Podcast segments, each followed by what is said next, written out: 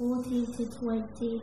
After John was put in prison, Jesus went into Galilee proclaiming the good news of God. The time near, the time has come, he said. The kingdom of God has come near. Repent and believe the good news.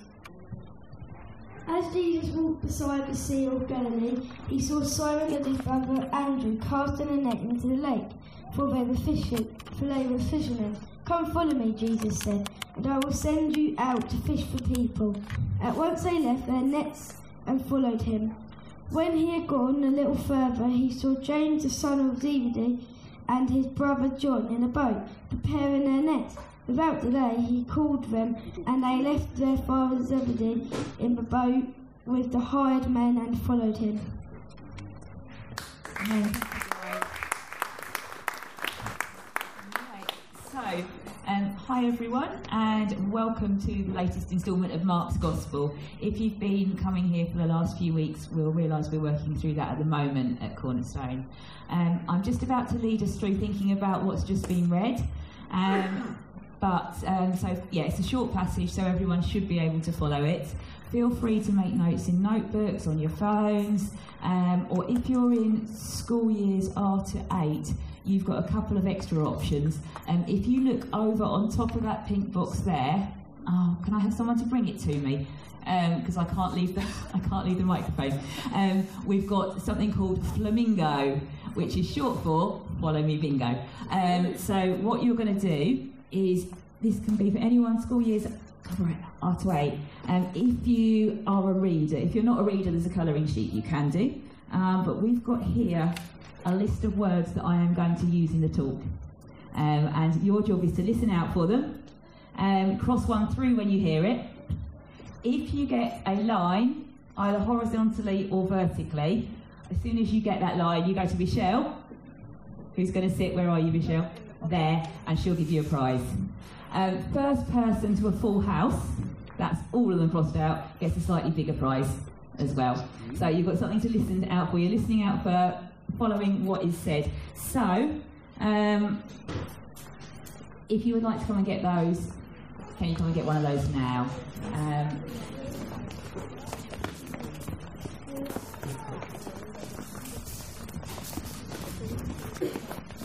adults can do it if you want to.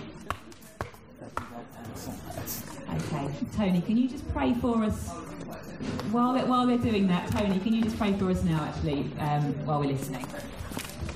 Thank you, Lord, for Candida's teaching gift and how you uh, shaped her the way you have and given her a fine mind and a good heart. And she's able to share from Scripture because she lives from Scripture.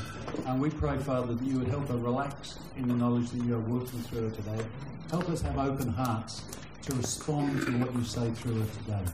We ask for responsive hearts in Jesus' name. Amen.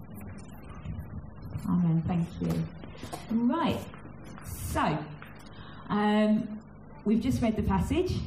Uh, whenever I start reading a passage, I always like to know where it is and what's going on around it. So let's start by looking at what we've got here, Mark 14 to 20 in context. Um, that really helps us to understand what's going on um, and what's written, because for me at least, a first glance at that passage raises loads of questions that actually need answering. Um, in particular, the truth seeker and the historian part of me uh, wants to know where does it fit with everything else we know about Jesus? Um, aren't there different accounts of the calling of the first disciples in the other Gospels? And don't they contradict, or can they all be true? The wife and mum in me wants to know if these men followed Jesus, what happened to the people they left behind? Um, didn't Jesus care about the fishermen's families? Um, and did Simon Peter just leave his wife home alone that evening?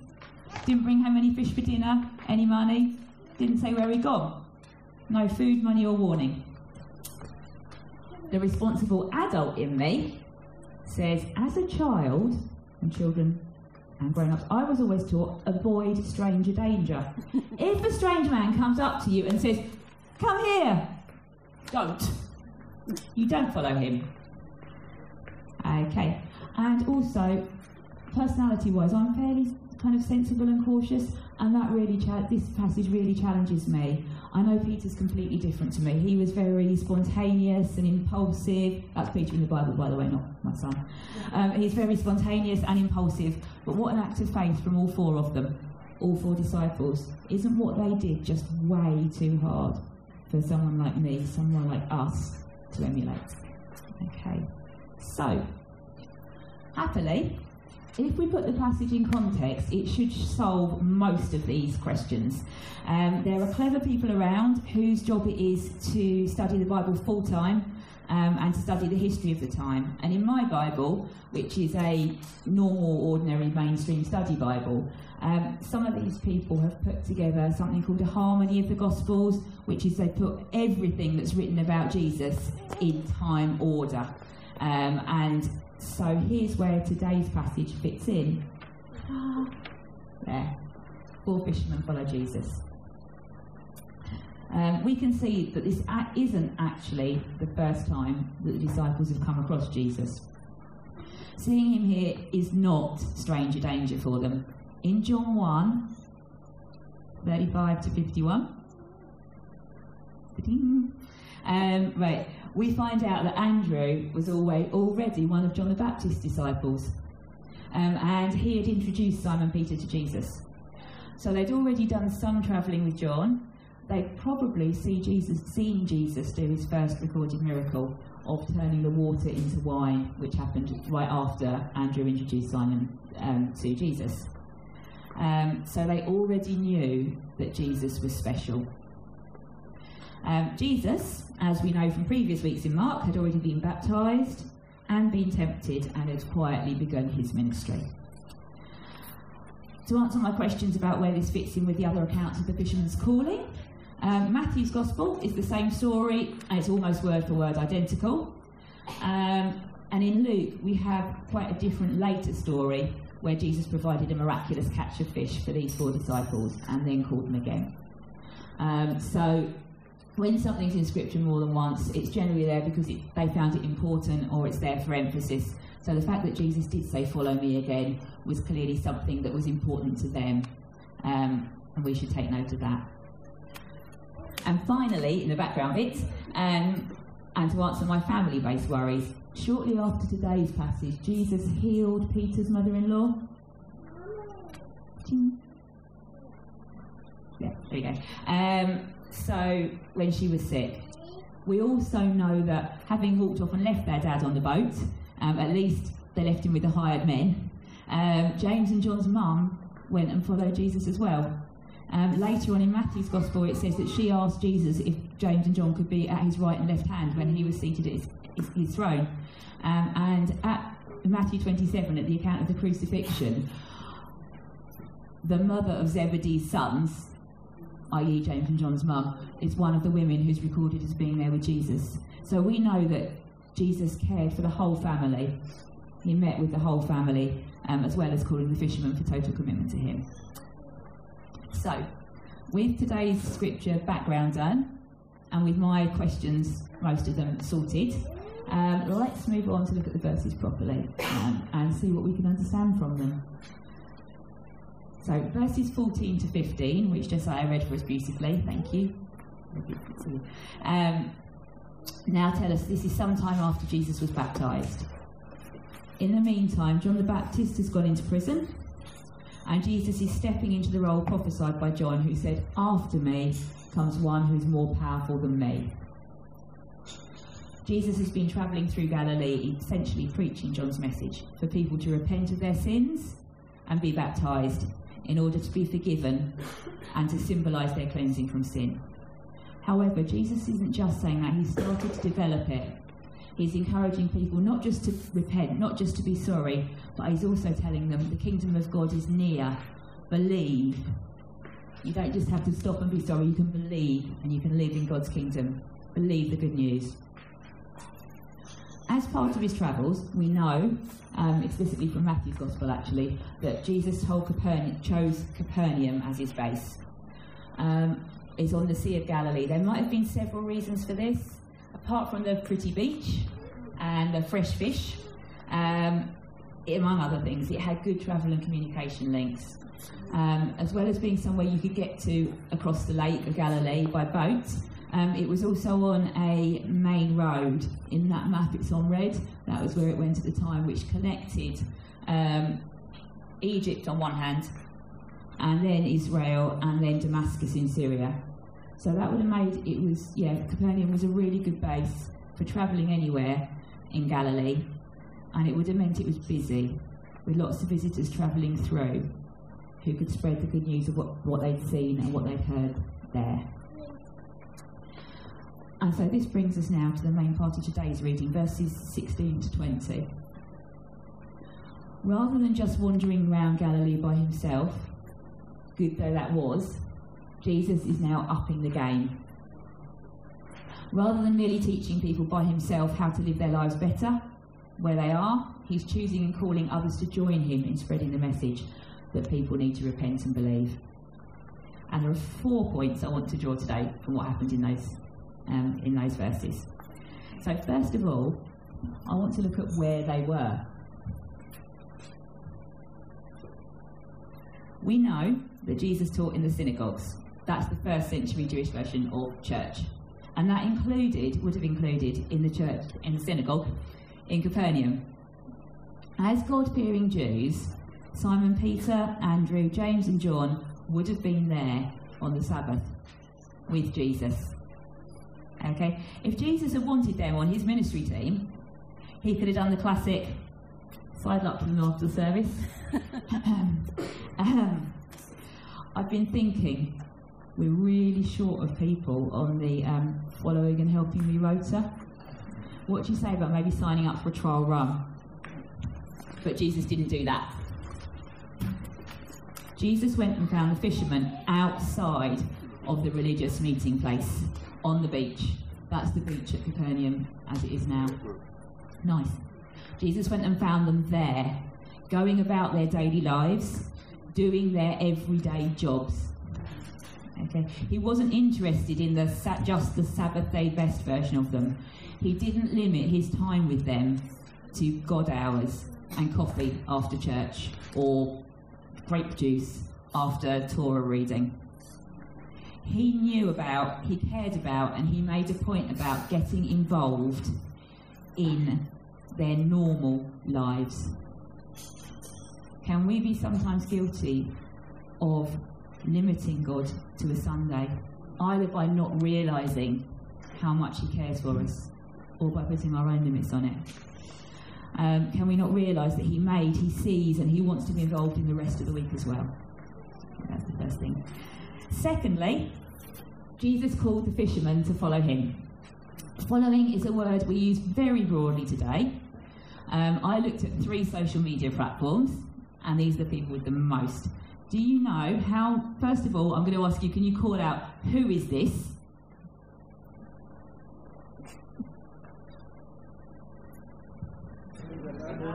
Ronaldo, well done. Do you know how many people follow him on Instagram?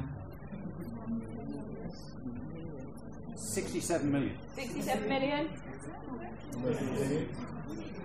Hundreds. Nathan, do you want to put it up? 606 million. Wow. That's nearly one in ten of the world's population, isn't it? Follow Ronaldo on Instagram. Right. Okay. The next ones aren't quite as many because they're smaller platforms. I think we've got Twitter or X up now. Who is that? Yep. Right, that's Elon. that's Elon Musk. I didn't actually do YouTube. Um, I just I, that's um, Elon Musk. And do you know how many people follow him on Twitter? Too many. Zero because it's X. It's X. Oh. Yeah, well done. Nathan, can you show us how many it is? 158 million. Okay. Right, the next guy, I have to confess, I hadn't heard of until I did this because I'm old, because this is TikTok. The next one is on TikTok. So can you shout out who he is? Someone needs to tell me because I can't remember his name. Moira, who is it? Khaby Lame. Khaby Lame. There we go, Khaby Lame. And do you know how many people follow Khaby Lame? They're all younger than me. Um, it was Oh. I can't. Hopefully, it'll come up in a minute. Nathan? Here it is. There it is, there you go. 161.9, nearly 162 million people. Okay, so what I wanted to say was what does it mean that you're following them? Um, there may be some people who hang off their every, their every word, who do everything they say, um, but most people are actually just a bit nosy want to see what they're doing. Um, or they want to pick up some lifestyle tips, or they want a bit of a laugh. You know, I asked my son, who is Khaby Lame? And he went, oh, he's funny.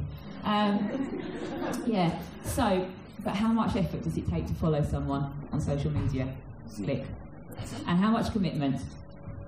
And how easy isn't it to just unfollow, click of a button? But that isn't the kind of following that the disciples were doing or that Jesus meant. What Jesus actually said, come follow me, this is the Greek. I apologise if there's anyone here who actually knows what it should sound like. It's written, he said, doite. Okay, it's not the kind of physical following that you might see from a distance, like if you are a private detective, kind of. Um, okay, it's not. Um, it's not. Yeah, or a mad car chase, kind of. It means come here. Doite means come. Okay, so it's a it's a physical um, command. It some translations say come after me. It's a physical command to leave what the fishermen are doing and to go with Jesus. Um, what the fishermen did, the Greek word, it says then Peter and Andrew, ekolothesan, which means they accompanied him. They followed and they were in the same way as him. James and John, apelothon, which meant they went off and they went off behind him. Okay, so what we translate as following, it was a literal command which became a which became a call to physically go somewhere and live your live there. It was a whole life call, a commitment to learning from, to being guided by, and trying to imitate Jesus. The call was specifically for those men, but for us today, the Bible is quite clear that we're to be followers of Christ. We can repent and believe, but then comes the following, the acting on that belief. So the next question, the next end of that is the question to ask ourselves are we following Jesus? Are we making time to listen to him, to learn from him, and to imitate him? Because that's what following is. Okay, thirdly, the next thing that Jesus said to the fishermen was very odd. Um, Come follow me, as we had in the memory verse, and I will send you out to fish for people. Or I'll make you fishers of men, depending on your translation. Right. Yeah, I think the cartoons got it right. It was a figure of speech, it was not a literal activity. Um, the disciples probably didn't realise that they were going to embark on a life changing journey involving preaching, healing, and deliverance. Um, a journey of living in God's kingdom and inviting other people in. That was what being a fisher of men was. So, why didn't Jesus just say what he meant? Well, one reason might be that he didn't want to overwhelm them. But another is something that, again, it can be applied to all of us. Jesus took the fisherman's job title and he changed it to reflect what he was doing. And I had this really like, oh wow moment in the car on the way here. One of the notices was about giving money to the Days. The Day family are missionaries in Mozambique. Do you know what job Perry does? He's a builder. Right now, Jesus could have said to him, he didn't actually, well, that's what I would say, but he, he could have said to him 15 years ago, I think it was when Perry became a Christian, Perry, I'm going to make you a builder of my kingdom. It's that same kind of thing. Um, so, yeah. Um, but Jesus took the fisherman's job title, he changed it to reflect what he was doing. He didn't tell them to stop fishing. Fishing was good. Work is good. There's nothing wrong with fishing. And it's true for all of us that God can take our everyday work and our everyday activities and use the skills we employ there. He can bring new life into them, He can transform them, and He can turn them round to His glory. That's why we had the interviews earlier with Anthony and Charlotte about how they live out their Christian lives at work. You might find that your faith actually leads you to a particular career choice. You might find it leads to a change of role. But if you're a pupil at school, if you're a student at university, if you're a full time parent, a busy retiree, an overstretched healthcare worker, we might have some of those here, a high flying city slicker, or a supermarket shelf stacker. If you're following him, Jesus can come in and give your work, your job, your identity new meaning. Okay. Jesus didn't tell the disciples they would end up being full time preachers or teachers. He took their existing identity and he gave his take on it, adding his spin, depth, and purpose to it. That was number three. Fourthly, the fisherman's response is still a challenge to all of us, I find. Is to me. They, according to Mark, at once and without delay, both of those are the same in the Greek. This is my final time at Greek. It is euthys. Um, they left what they were doing and followed him, euthys, immediately. We know Jesus wasn't a stranger to them. Um, they knew him a little. But this was kind of a line in the sand, or pebbles on the beach, on their beach, um, for them that they needed to cross. It was very simple. Were they going to follow Jesus or not? Um, they all responded immediately with a resounding yes. I don't know what stage you are all at with Jesus, whether you've only just met him, whether you know a little about him, like Simon and Andrew and James and John did, or whether you've been following him for years. There's plenty of people here who've been doing that. But following always involves putting one foot in front of the other and taking the next step. So the question for all of us is what is the next step that Jesus is calling you to? Um, is there an area of your life or your whole life where you now need to make a decision and take that step to surrender what you're doing and just choose to obey and to follow what Jesus has for you? For the fishermen, this was it. And it was the start of an adventure that they would never have experienced otherwise. Okay, so to sum up what I've just said, for starters, Jesus said, repent and believe. Do you acknowledge that you need to repent? And if so, rather than just knowing that the world is bad and so are you, and being sorry about it, do you repent? Do you turn your back on sin and wrongdoing? And do you believe and trust Jesus as the one who brings forgiveness, holding, healing, and wholeness? And if you haven't done that so far, do you need to cross that line in the sand now? If you've already said yes to Jesus, consider where you meet with him. Location, location, location. Is it only at church? Or are you open to see Jesus act powerfully in your outside life as well? And how can you make sure, what steps can you take this week to make sure he's involved in this? In this? Next, consider how you're following Jesus. Wholeheartedly or in a casual click and go kind of way? Do you need to adjust anything that might be getting in the way? Or do you just need to thank him today for all the things he's done in your life so far and ask him what, ask him what the next adventure you face together is? Wherever you are on your faith journey with Jesus, Mark is quite clear that the fishermen were active as well, and let's be like them. So I'm going to say a prayer now. That's going to be our first act. I'm going to say a prayer now um, to sum all of this up. Please feel free to say amen at the end. Sorry, I realised I didn't get anyone to go amen during the talk. But please feel free to say amen um, at the end if you agree. Um, then we're going to sing a song which will give us some time to reflect on what God is saying to us and to respond.